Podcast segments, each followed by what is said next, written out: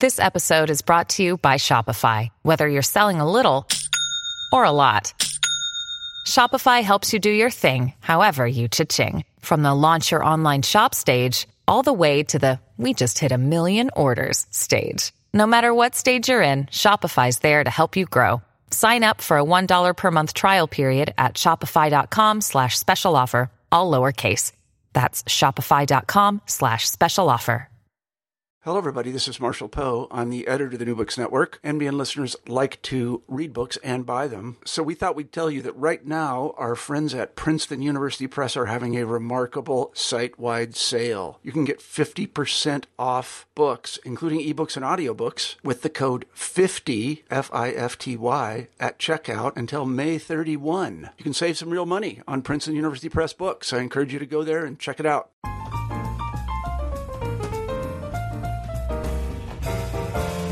And welcome to New Books in Literary Studies on the New Books Network. I'm your co-host, Annette Joseph Gabriel. Today I have with me Stefan Robolin to talk about his book, Grounds of Engagement, Apartheid Era African American and South African Writing. Stefan is an associate professor of English at Rutgers University, where he's the director of the Center for African Studies. He also teaches courses in African literature, African diaspora studies, and post colonial literature and theory. Stefan, thank you for joining us today. Thank you, Annette, for the invitation. It's a real pleasure to talk with you.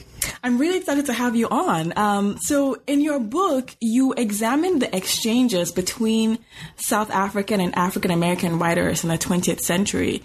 Can you tell us a little bit about how you came to this project?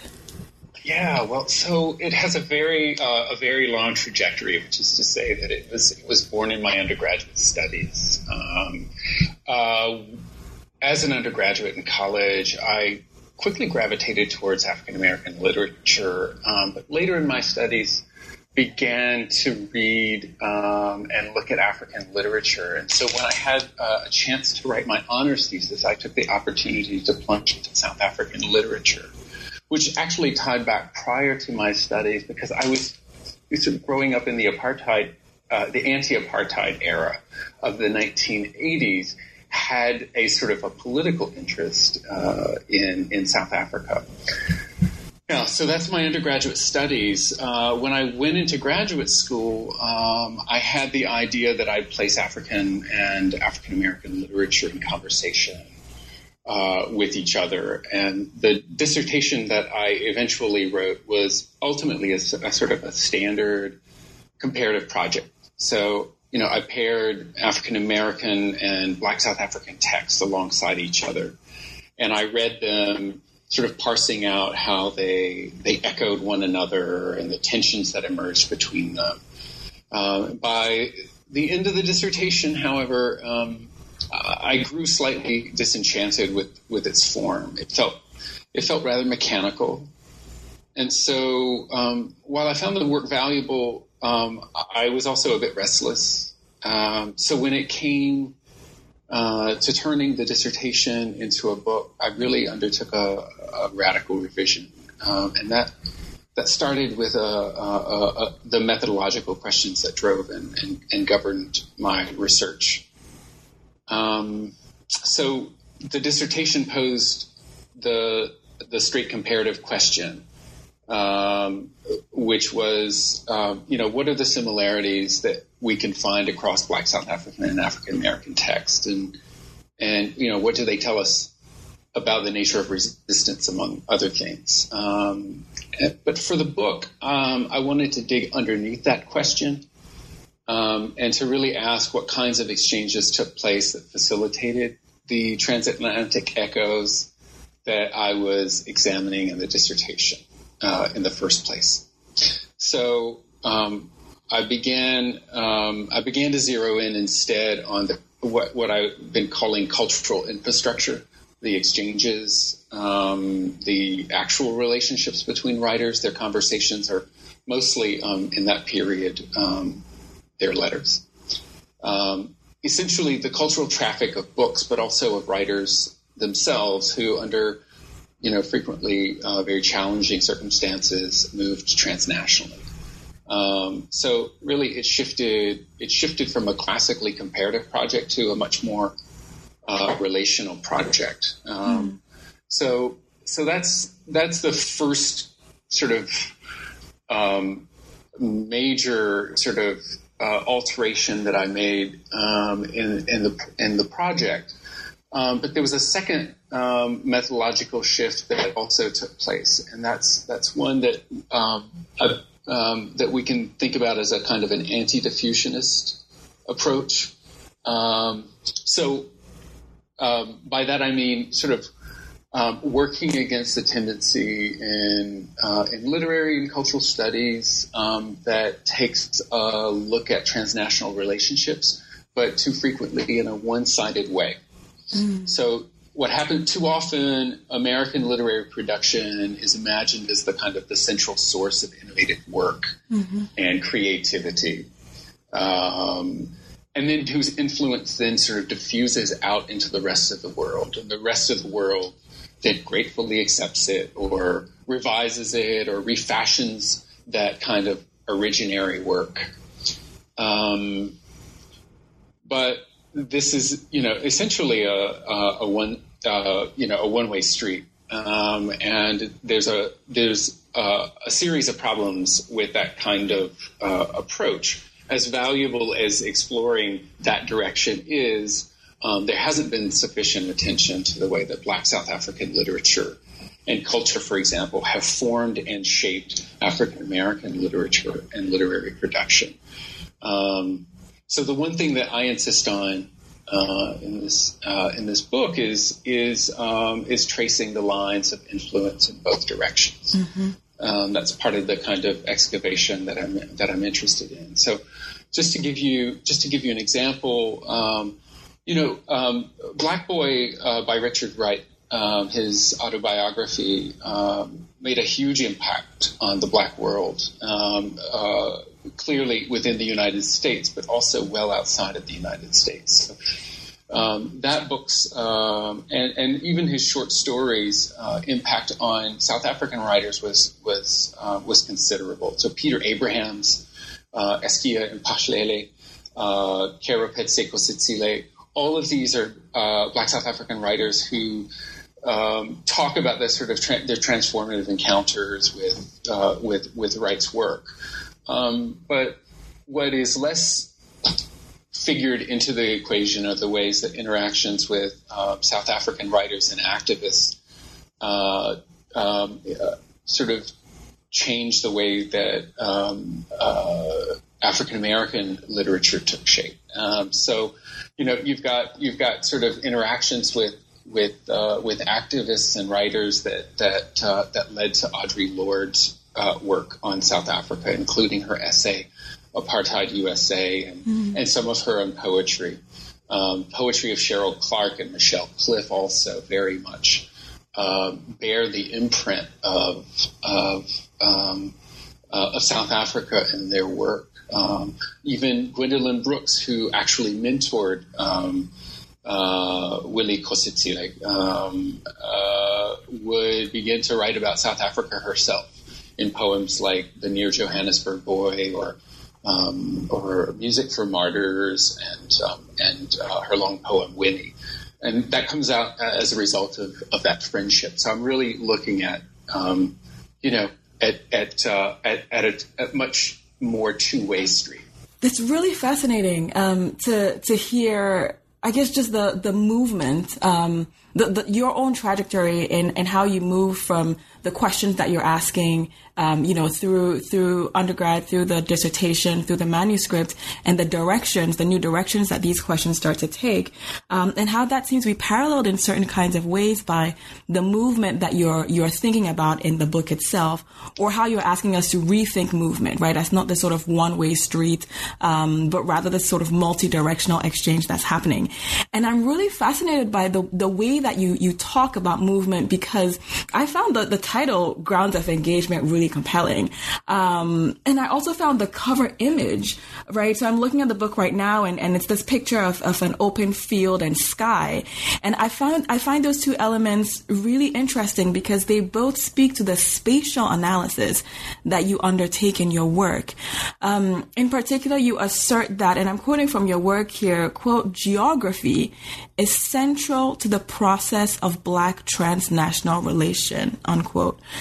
So I guess my question is, how does paying attention to space and the geographies imagined by these writers help us to better understand, right, the, the kind of apartheid politics, the, the contestation um, of power and, possi- and the possibilities of belonging in apartheid South Africa and the United States in the period that you're looking at? Yeah, yeah, no, thanks, um, thanks for that. Um, um, there's a there's a you know, um, movement really is is quite uh, is quite key, quite essential to the way I'm I'm thinking.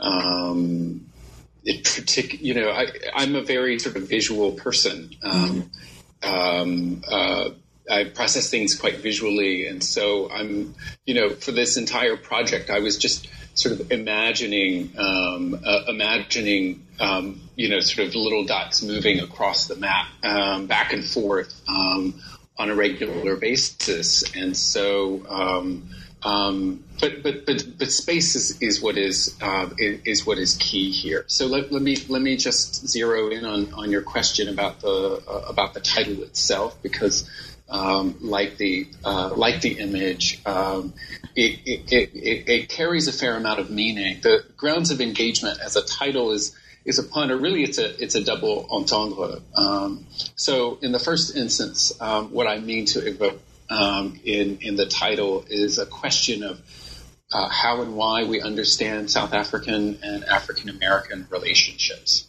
um, or, or, relation itself. Mm-hmm. Uh, on what conceptual or methodological grounds? In other words, on what rationale do we rest our comparison between two black communities or, or their two countries, right?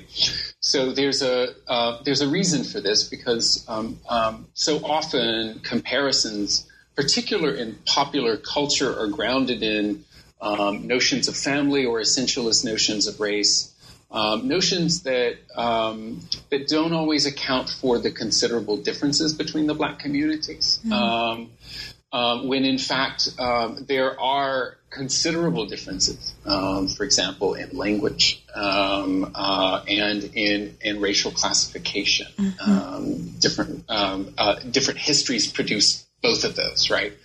Um, but of course, uh, what I mean to invoke is that uh, over and above these differences, um, uh, there have been writers who have uh, writers and thinkers uh, and artists who have uh, fashioned um, and made visible um, the similarities between those communities. Again, over and above those differences. Um, so this is all the more um, significant because uh, I'm tracking a cultural relationship that doesn't um, adhere to the classical diaspora model, mm-hmm. uh, if that makes sense. So, whereas African Americans can claim some kind of cultural and genetic tie back to West Africa and Central Africa due to the horrors of the transatlantic um, slave trade, the relationship between Black America and Black South Africa is um, is of a different is a different uh, kind, if you will, in the sense that it's uh, a more political and an ideological relationship. Mm-hmm. Um, so that's so that's the you know sort of the, the grounds, the rationale for thinking about the relationship between um, these two communities. Um, but I said it was a double entendre. So the second evocation of grounds of engagement uh, is, as you say, focused on geography, on, on questions of physical space and, and on, uh, on spatial relationships. Mm. Um, so um, not only um, do these two communities share histories of entrenched racism, um, but these are histories of segregation mm. um, uh, fueled by globally connected regimes of white supremacy. Right. Um, and there, uh, racism played out by way of spatial demarcation and separation of people according to racial categories, right? So these are materially entrenched histories of segregation, and they're interconnected as well. Um, there were ways that um, um, uh, South Africa, the South African uh, uh regime, apartheid regime, uh, studied the ways that um, segregation operated uh, in the American South um, and uh, implemented portions uh, of, of, of, those tactics. So, so they're they're interconnected, but that kind of material entrenchment of segregation uh, has had a, a profound impact. Um, it's still being felt today. I, you know, mm-hmm. we, we we only need to see the ways um, that um, uh, the legacy of of um, of uh, residential segregation plays out in a quote unquote integrated educational system. Mm-hmm. Um, um, so, uh, so it's profound uh, uh, to our and, and and leads to our current moment. Um, but it's also profound in the ways that, that, that spatial arrangement and and black and, and racial separation and estrangement impinge in, fundament, in fundamental ways on our imaginations, on um, uh, on how people begin to think about their place in the world, what spaces they can't or can uh, uh, can access, mm-hmm. what racial rules govern behavior in a particular space, um, how they can move, uh, how they can move through segregated worlds. Um, and it begins to shape people's consciousness about um, who they are and how it pervades the way that people express themselves. And what I'm what I'm really charting is the ways that um, that that that black literature expresses uh, and black writers express that spatial consciousness, if you will. Mm. Uh, so so you know one of the arguments in my book is is is um, is that that representa- representations of, of, of racialized space in literature um, is is a way, a medium through which Black writers began to relate to one another uh, and to one another's experiences. So you know, uh, they could read in a given text. Um, uh, we'll we'll go with Black Boy again. Um, uh, the, the, they could read in the the sort of the description of the physical and of the social space um, in in sort of Richard Wright's South um, the the racist division of space, and then begin to judge their proximity to it, mm-hmm. right? Uh, not in terms of physical proximity, but in terms of experiential proximity. Mm-hmm. Um, how many times, you know, um, they as readers, in this case, uh, as readers, uh, encountered the same spatial problem um, uh, because of how racist law and custom in South Africa and the U.S. organized Black life, right? Mm-hmm. Um, now, there's a, um, uh, uh, a physical geography. Um, and we see this, um, you know, uh, uh, oftentimes in autobiographies um, as people are sort of charting the ways that they uh, came to consciousness growing up and realized questions of race, questions of inequality.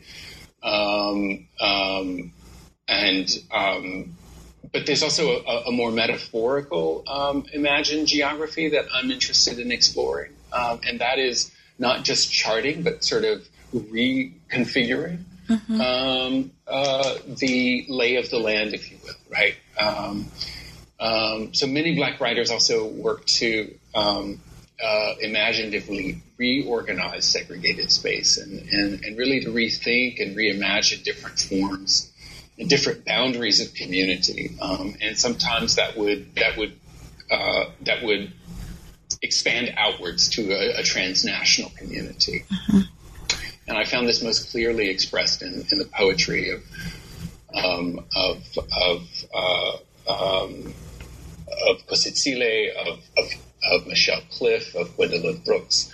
Um, um but uh, you know, at the same, I, I, should I should also point out that the um, that the issue of transnationalism itself, at bottom, is an inquiry into a geographical question, right? Mm-hmm. That is, how do physical physically discontinuous groups of people, right?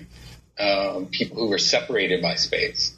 Um, in this case, separated by an Atlantic Ocean, uh, connect or try to connect and relate to one another uh, across that space. Right. That's that's really the one of the key questions driving uh, this this inquiry um, into transnationalism, um, and that's what the book is trying to get after. Mm, I love this idea of connections, um, and and, and I, am really intrigued by the image with which you began when you talked about being a, a, visual thinker and therefore sort of visualizing and imagining dots moving across the map. Um, it's it's it's such an evocative image, and and you also talk about reconfiguring, right? I think you do you do that in multiple ways in this text, because in addition to thinking about that in in, in spatial terms. Um, I, I, think that you're you're also reimagining generic boundaries and borders as well, and so that there are multiple crossings that are happening in your work, right? So, in addition to the geographic crossings that you tease out in your transnational approach, you also work across different genres. You look at letters, poetry, novels. Um, how do these generic crossings allow us to think differently about the works of these authors and their contributions? Because a lot of these authors are really quite well known and and so I think that there there's certain kinds of ways that we think about their work or their oeuvre. Um, but how how does working across these different genres allow us to rethink what these authors are doing in their writings? Yeah, no, that's a, um, a really great question. So, you know, I mean, it really was important for me to show that sort of um, that transatlantic movement of writers, um, um, the ways that Wright left the United States, uh, Peter Abrahams left South Africa, and both would meet in England and France, for example, right? Mm-hmm. Um, but it was equally important for me to chart um, um, the movement of letters of people who didn't have the same mobility, um, which was why I wanted to examine, um, in particular, the letters between Bessie Head uh, Bessie Head a, a, South African exile um, who was based in Botswana, uh, and African American women writers, um, um, Alice Walker, Nikki Giovanni, Toni Morrison, um, and Michelle Cliff. Um, and and I mean um, African American in a broadly uh, in a broad way, so mm-hmm. also include Caribbean writing. Mm-hmm. that's for for Michelle Cliff. Um, who ended up, of course, spending uh, a, a, good uh, a good deal of her life in the United States. Mm-hmm. Um, but what what came clear to me um, across all of these interactions was not um, was not only how writers shared their work and um, um, and the work of others by mail. They would they would sort of pass along um, uh, magazines and books and um, clippings that uh, that they came across. Um, um, but that but that those different kinds of writings would make um, uh, would make profound impacts, right? So so Bessie Head, for instance, would um, send her novels, but it was uh, it was also her extraordinary and elaborate letters, uh, many of which read like essays of literary and cultural criticism mm. um, that were gratefully received. Uh, in other words, you know, Head would um, would would um, would get a copy of um, you know Nikki Giovanni's poetry and write her back a treatise on uh, on um, on on the poetry itself, um, and uh, and sort of weave in elements of of Head's own life um, to to show their connection as well as uh, you know the sort of uh, the sort of meeting points, uh, uh emotional and literary meeting points.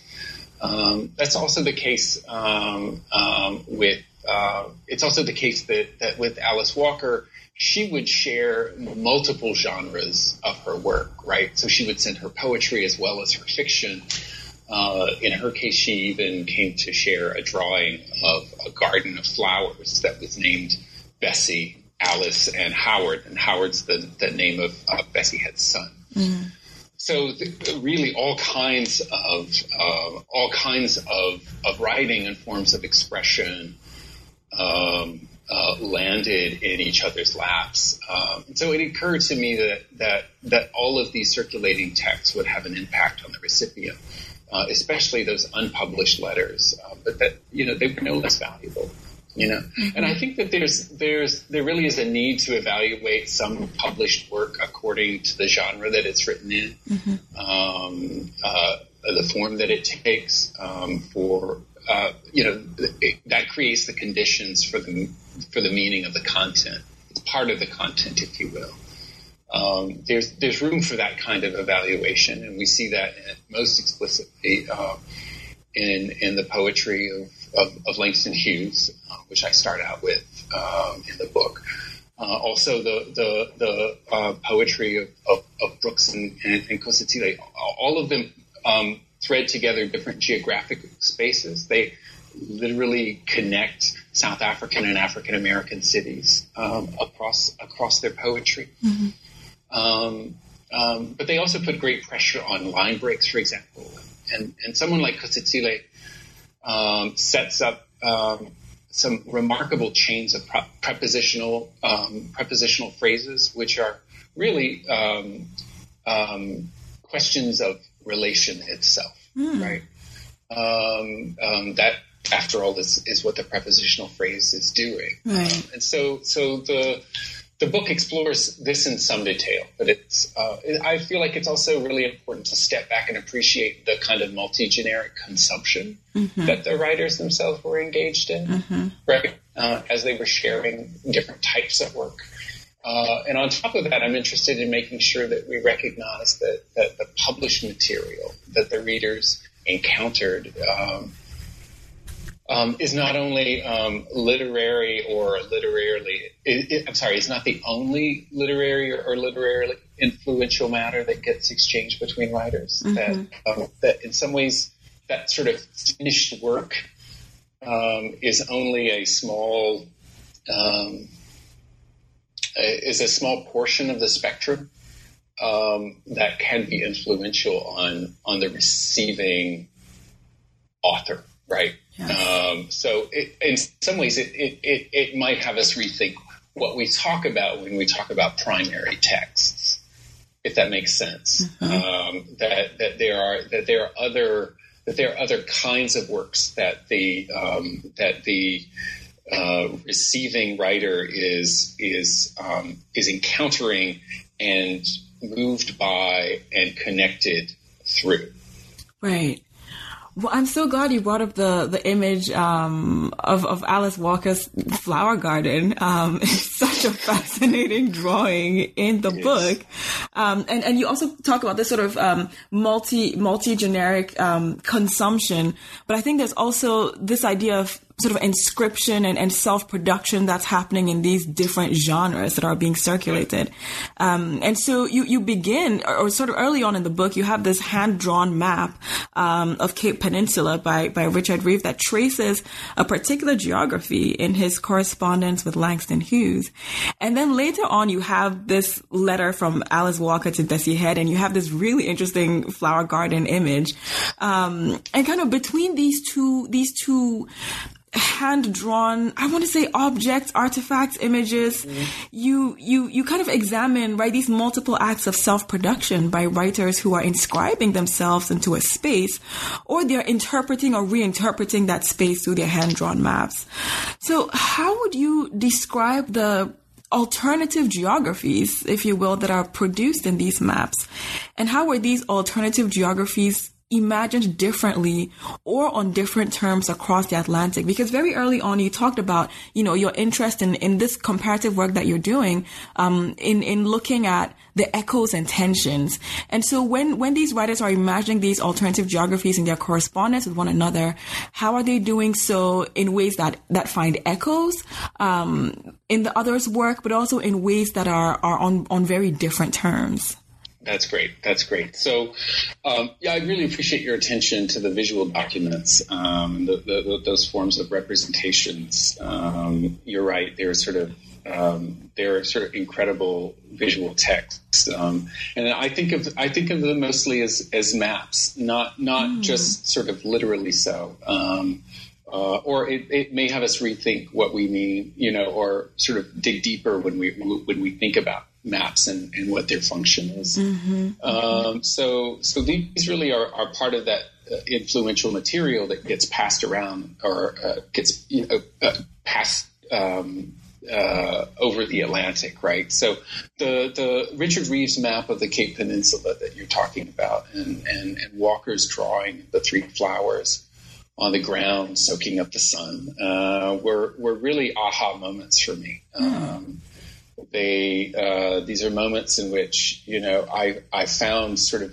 very uh, explicitly uh, the the, the ways in which writers are, are processing and expressing themselves uh, in spatial terms. Mm-hmm. Um, uh, Rive uh, had sent his uh, his his literally hand hand drawn map to um, uh, to uh, Langston Hughes um, by way of introduction. It was um, oh. really a, a, reminder of, of how we all kind of draw maps, metaphorically speaking, mm-hmm. when we get to know someone, um, especially especially someone we want to impress, which mm-hmm. was the mm-hmm. case, which was the case with Rive and, and, Hughes. Um, it's most obviously, as you say, a form of, of self self representation and self fashioning. But I was I was immediately struck by how profoundly spatial that form of self representation was. Mm-hmm. Um, he introduced himself um, by drawing visual and textual maps of his environment, right? And in Rive's case, it's it spoke to how deeply his consciousness was marked by the geography of a racialized Cape Town. Mm-hmm. Like that, that would be his form of introduction, right? For for for Walker, she expresses herself. Uh, so so uh, I'm going to use your your your terminology. So the way in which he interpreted his world mm-hmm. and sort of channeled that over to um, to Hughes. For Walker, it was much more of a kind of a, a reinterpretation. Um, um, uh, that is, uh, she's expressing herself also in a spatialized way, but her drawing of the three uh, flowers sharing the same flower bed is is really a kind of a, an imaginary map that's meant to express um, their prevailing over the physical space that divides them. Mm-hmm. Um, um, head being in a village, um, Serowe, uh, in Botswana, and and Walker being in New York, without at that point having ever met. Um, so it's an expression of emotional proximity and um, and a, a, a, literal and also metaphorical shared ground that that nurtures them right? Mm. so she's it's it's it's an expression of of of uh, of what she feels and what she hopes will continue to be right? Right. Um, now um, there are there are other visuals um, um, that that make similar gestures of belonging, which is what I what, which is what I, how I characterize um, uh, uh, Walker, Walker's drawing. Um, um, uh, notably, I'll just point out one um, uh, Gil Scott Heron and Brian Jackson's um, album cover um, for their 1976 album uh, from South Africa to South Carolina, um, and that that has a gorilla figure holding one hand on the map of, of South Carolina, sort of quasi triangular piece of a map, uh, and in the other hand, uh, a, a, also a somewhat triangular piece of uh, of, of, a map of, of, southern Africa, and it's that power visual. It, it's it's a powerful kind of visual accompaniment um, to their famous song Johannesburg um, mm-hmm. that helped really bring the anti-apartheid struggle uh, to, to uh, in the forefront of America's uh, popular imagination. Mm-hmm. Now, now uh, those are those are visual texts, um, but I also mean to point to the ways in which um, uh, the ways that that that language, like a visual text, can help orient readers um, um and uh, act in map-like ways. So you get you get descriptions, right? Or you get, as you say, reinterpretations of of, of of the physical scenery um, and of the and of the social space that they you know that writers describe, mm-hmm. um, and and it's really powerful. So um, you know one one example that I point to um, at the beginning of the book is the ways in which that you know the tensions really also emerge. Um, this is this is not always a story of connection; it's also a story of disconnection. And, and, mm-hmm. and Lewis Lewis Nkosi in an essay um, uh, describes his first visit to Harlem. Um, uh, Lewis Nkosi, a South African exile who who ended up in the United States, and one of the first places he wanted to come to was Harlem because he had encountered that geography, that literary geography in uh, in essays uh, and in the novels of James Baldwin, um, and he had in his head imagined that these were that these were um, that Harlem very much resembled um, the townships of South Africa, and when he when he arrived in Harlem, uh, he um, he found himself deeply disappointed mm-hmm. um, because it, the the uh, the literary map that he had read mm-hmm. um, and placed on top of, uh, or actually he had placed the um, the uh, South African townships onto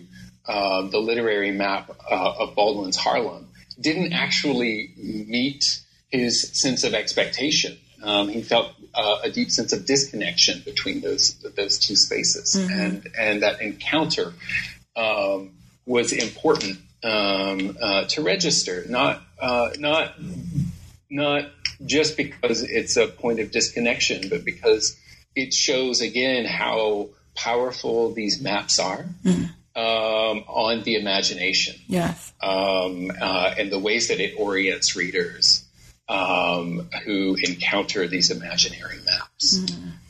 Right. So Harlem, South Carolina, New York, Serowe, Joburg, Cape Town. I think you've given listeners a really great glimpse into just sort of the the expansive geography um, that that you that you chart in the book. I'm really curious if you could talk a little bit about your experience conducting archival research for this book, given the expanse of this geography. Yeah, no. So, um, so there were a number of, of archives that I found myself going to, and I'll, um, uh, uh, I should I should just kind of list a few of them. Um, I, I, found a few archives in the United States. Uh, okay. Uh, the Beinecke Library at, at Yale University um, uh, was the first place that I went to, um, and it, it uh, holds um, the papers of Hughes some of Peter Abrahams and and of and of Richard Wright. Um, I also went to um, the Spelman College archives um, to do some uh, do some work um, uh, on Audre Lorde. Mm. Emory University's um, uh, library, it's the Manuscripts Archives and Rare Books Library, um, uh, holds the the papers of Alice Walker. Okay. Um, and then um, in South Africa, I went to the National English Literary Museum um, based in, in, Grahamstown, South Africa, and that's where I um, uh, found some some work by and on uh, Richard Rive and, and, and Willie Kgositsile. And then finally, um, uh, I uh, went to Serowe, Botswana, um, to the Khama 3 Memorial Museum mm. um, that houses all of Bessie Head's um, letters uh, okay. and and her exchanges. Um, um quite a rich, uh, uh, quite a rich documentation, um, both of the, the the letters that had sent, but also the letters that she received, mm. and uh, it's it's quite a collection. So each of these each of these places really for me were, were filled with moments of, of, of, of revelation and surprise. Um, and what they what they frequently did is, you know, as I encountered particular documents, as I encountered letters in particular, um, they made me rethink um, some of the assumptions that I was going into the archives with. They mm. made me they made me pause and um, make sure that I was not too um, uh, uh, too simply characterizing a particular kind of of, of, of relationship. Um, so and and so so it, it, was sort of my encounter with with the letters um, that um, that made me reshape parts of my parts of my argument. I, mm. Um, uh, for example, in the um, relationship between uh, Wright and, um, and and Peter Abrahams, um, I found um, moments of, of, of, really sort of profound connection and elation, um, um, but also sort of moments of distancing. Um, and um, the letters would drop off. Um, uh, and I had to read what those, what those, what that dropping off meant. Mm. and, and then that, that allowed me, that allowed me to, to then go back to, their autobiographical writings after the fact, uh, uh, where they would where they would reference each other. Um, so there was a kind of a piecing together of the uh, again the published work as well as the uh, as well as the unpublished work to think about how you know um, you know we were talking about um, connections and tensions. Mm-hmm. Um, how um, how some of these connections were were were remarkable and profound and and and, and quite deep, um, both on a personal level as well as on a literary level. Mm-hmm. Um, but they would sometimes be time bound. Uh, in other words, that they would they would last for a particular period, and then um, uh, drift would happen, or um, distancing, separation, a difference of opinion would happen, mm-hmm. and then and and then they would part company. Right. So, um, so it's in those kinds of uh, sort of reading behind um, the published work that allowed me to see that. Mm. So, in this reading behind and, and this piecing together, just out of curiosity, which relationship or exchange between two writers did you find most interesting or surprising? Yeah. Um, you know, I have to say that probably Bessie Head's exchanges um, were the most um, were the most interesting um, um, and and surprising. Um, in, in, in similar ways, although um, sort of much more explicitly, um, uh, Head really spent um, uh, sort of poured herself out into her letters, and, mm-hmm. and she she clearly understood um, that that um, that she was responding as a writer to a writer, mm. and was was sort of extraordinarily um, uh, impressive in in what she had to say. Um, these were not just um, quick notes, like I uh, like I suggested earlier. They really were sort of powerful um, um interpretations and digests and um, um, uh, and really overviews of, of, of, of of literature that that Head herself was reading, um, um, and um, uh, but she she was also incredibly effusive uh, at the beginning of her uh, at the beginning of her exchanges with uh, with most of uh, with most of the African American women writers. Um, the exception would be with with Morrison, and, and she reached out to Morrison uh, as an editor who was who was at the time still working at Random House. Mm. Um, um, at the time, Morrison, I think, had had published one uh, uh, only uh, no two novels, um, uh, two novels, but she was still working as an editor, and so Head was reaching out to get her her to see if she could get her published her work published in the United States, break into that market. Um, but for the other three, these were moments of of, of um, uh, really rich um, psychic and emotional um, uh, connection mm. that I think Head was was was seeking out and looking for. Um, in in two of those instances, um, the intensity of the uh, the intensity of the ways in which the letters um, began, the exchanges began, um, were met with a, a, kind of equally intense ending. Wow. Um, of, of, the letters, right? Um, and so um, um, that that also led me to really dwell a bit on on, on what we mean by transatlantic relation. Mm. and to what extent we want to, uh, to what story we are trying to tell uh, about transatlantic connections. Right. Um, and what what made it clear to me was uh, what these letters made clear to me, uh, along with the, their writing, um, was um, the ways in which um, the ways that that um, that attempts at connection and moments of disconnection were equally a part of the narrative, mm. um, as are the moments of connection and um, and um, uh, full on engagement, if, mm-hmm. if, you will. Okay. Those sort of uh, uh, either those missed opportunities or those breaks are, are, are, are I, I, I wouldn't call them moments of failure, um, but but but but moments of parting ways um, is um, is part of the story of,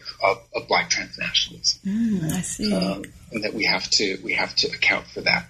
The the language that I use, because what was also striking in these letters is that um, is that they were uh, uh, most of these uh, uh Bessie Head.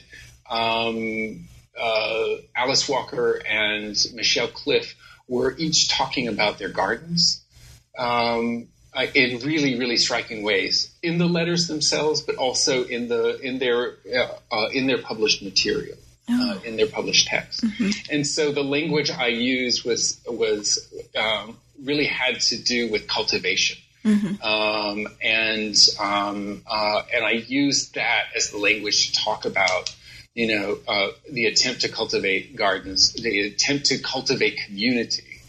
Um, uh, and here we can refer back to that that image that that really lovely image that that Walker uh, drew for for Bessie Head. That attempt to cultivate a garden uh, is filled with labor, uh, and sometimes flowers spring up, and sometimes they don't. Right. Mm. Um, so that that that is part of the narrative as well.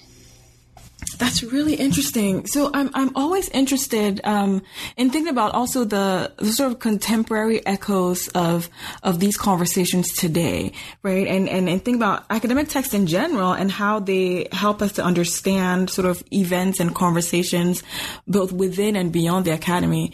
And so I I want to ask you a little bit about the Rhodes Must Fall movement in the recent past, right, which ignited this public conversation, but also highlighted another transnational circulation of ideas, this time with echoes between South Africa and the United Kingdom.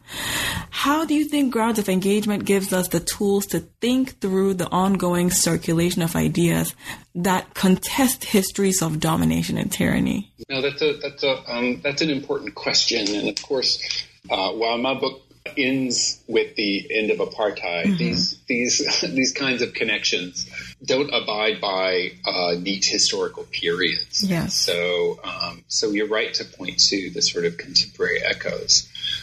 You know, one of the aspects of that the Rhodes Fall movement has um, highlighted is the unfinished business of the of the post colonial era mm-hmm. and of the uh, of the post apartheid era the fact that um, the university and South African society at large has not really fully decolonized. Um, and so this uh, is an attempt on the part of, uh, of students uh, to force that issue. So Must Fall, just um, um, for, for anyone who, who's unfamiliar with the movement, really um, uh, emerged out of an attempt to uh, contest the placement. Um, you know, uh, speaking of space, mm-hmm. um, how centrally placed Cecil Rhodes, the benefactor to the uh, University of Cape Town, there was a statue uh, in his honor placed uh, centrally on the grounds, uh, the upper campus of, of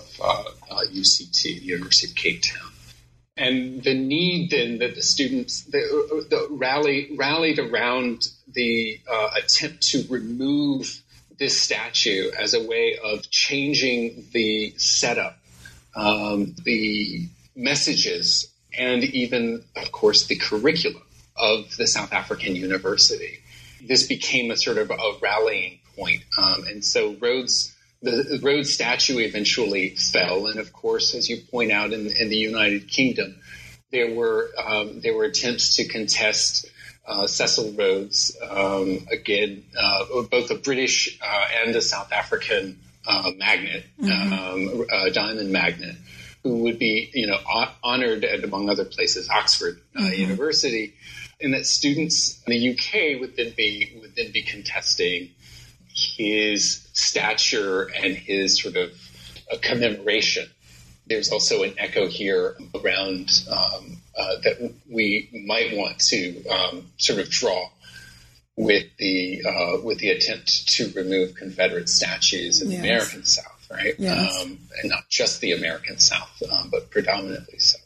I, am also reminded in these sort of interconnecting struggles uh, of the ways that Black Lives Matter, for example, in the United States, found mm-hmm. the strong base um, in, in universities. Mm-hmm. And frankly, you know, thinking about the question of geography at the heart of my book, uh, it's also important to look at the scale and the site of the university. Uh, in South Africa, in the United States, in the UK, as well as other places around the globe, as a space where many transformative and radical movements have emerged. In other words, we can we can sort of look at spaces as universities um, in and of themselves, sort of situated in a in a particular country in a particular region, mm-hmm. but also uh, attempts to link up to uh, other university spaces, right? Mm-hmm. Um, uh, that's not to say that, that universities haven't been the site of extraordinary conservatism. To be sure, they have, um, but it, it, it, remains a key site of contestation from which um, uh, so many calls for social justice movements are issued. Mm-hmm. Um, so the Rhodes Must Fall movement, um, you know, also mobilized into a fees must fall movement uh, in South Africa, where students demanded that um, that parts of the uh, social restructuring must involve changing who the universities, as engines of social mobility, uh, should serve and how they should serve, mm-hmm. right? And this dovetail, really dovetails with with questions of a neoliberal economy um, that reproduces so many of the racial inequalities of the past via economic channels. Uh, so students are, you know, pushing back against a great deal of historically entrenched um, structural inequalities there. So it's it's interesting to think about these movements, um, and and frequently are very much sort of in conversation.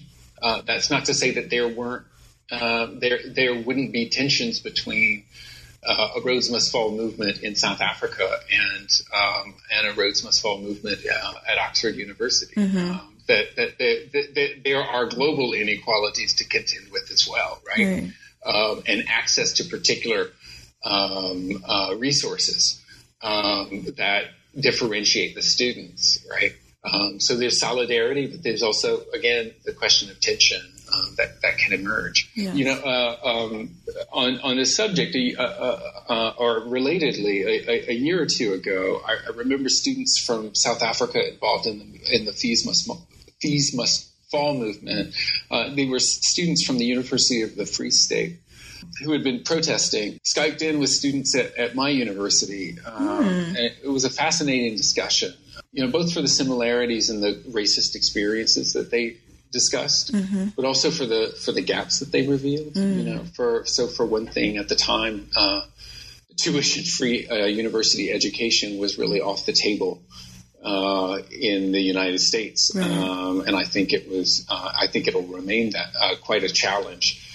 Um, you know, precisely for for how uh, radically democratizing a free university education would be. Yes. Um, again, because uh, it's a tool of social mobility.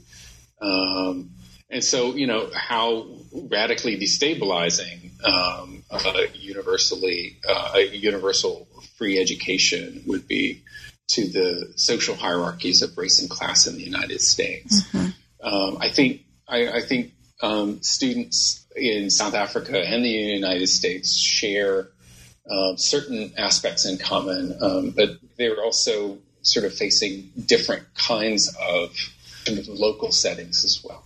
I think your work makes such a such an important contribution to these ongoing conversations, right? By by tracing some of the um, the, the, the, conversations, the echoes and tensions that have come before and that we're seeing playing out in, in spatial terms again, but also in different ways um, in, in these different sites that you that you talk about. So kind of on this note of ongoing conversations, can you tell us just a little bit about what you're working on now? Mm. Yeah, sure. Um, I, am at work on another book, uh, on another book project, um, and it it revisits South Africa and the United States during the same period. I'm looking mm-hmm. at the apartheid era, um, but in a in a fairly different way.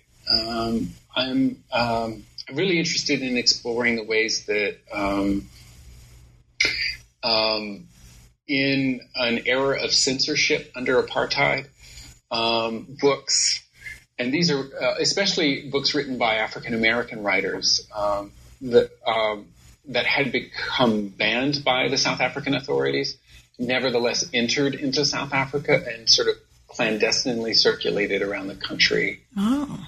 to find an avid readership. Um, and um, uh, so this is this is a project that keeps an eye on geography. Okay. Um, you know, after all, I'm uh, I'm interested in points of entry. I'm interested in routes, channels, um, as well as as points of dissemination. Again, this is my um, this is my eye imagining moving dots along uh, along a map, right? Mm-hmm. Um, but I'm also keeping another eye on the role of, of formal institutions. Um, so, what particularly interests me is how um, institutions that operate legally um, and here I'm looking at, at, three different kinds, at least from the outset. Um, I'm interested in libraries, I'm interested in bookstores, and in, uh, small presses. Okay. Um, how these legally operating institutions um, operated um, uh, at times behind closed doors to make banned books available. Right. Uh, so this would involve uh, uh, keeping some books in the back room mm-hmm. or literally under the counter or wow. hawking books sort of itinerantly on the streets. Um, uh, and all of this, uh, of course, opens up questions of space and the interplay between visibility and invisibility.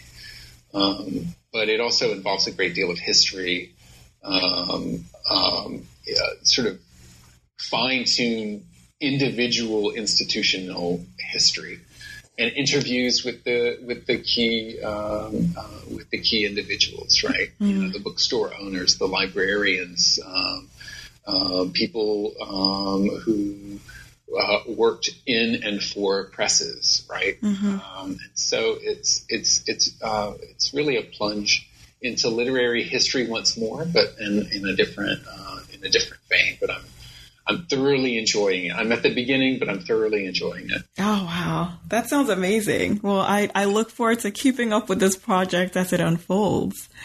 Um, thank you. On behalf of our listeners and myself, I want to thank you, Stephan, for joining us today to talk about the fascinating exchanges that you uncover in your book, Grounds of Engagement, Apartheid Era African American and South African Writing. Thank you for joining us today. Thank you, Annette. It was a great pleasure